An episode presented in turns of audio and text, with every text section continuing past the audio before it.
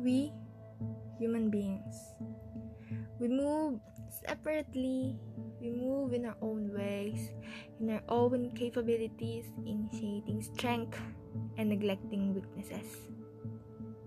Looking at the big picture, where all things are pretty good. But the thing here is, we are not like that from the start. We are united, seeking good in our life. We are all aware of what is happening in us, in our world. Our world is constantly changing, starting the year 2020, facing new challenges until now. The month of November, we, we are still in this danger, in this threat of COVID 19 virus. Looking back in what I've done the whole quarantine, I want to share this story. Simple teenager in her quarantine month, entertaining herself and doing unimportant things.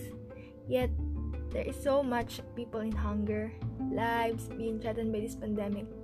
And I've come to this realization that why are we norm- normalizing this? Why I am being like this? There are millions of lives that is affected by this pandemic. We are now blind with many thoughts and feel too little. Our world is our home, and we are the people in it. Yet, we move separately and become greedy, where in fact, we human beings aren't like that. We live with happiness with each other, not by the misery. We always live for each other because we all have the power to save each other.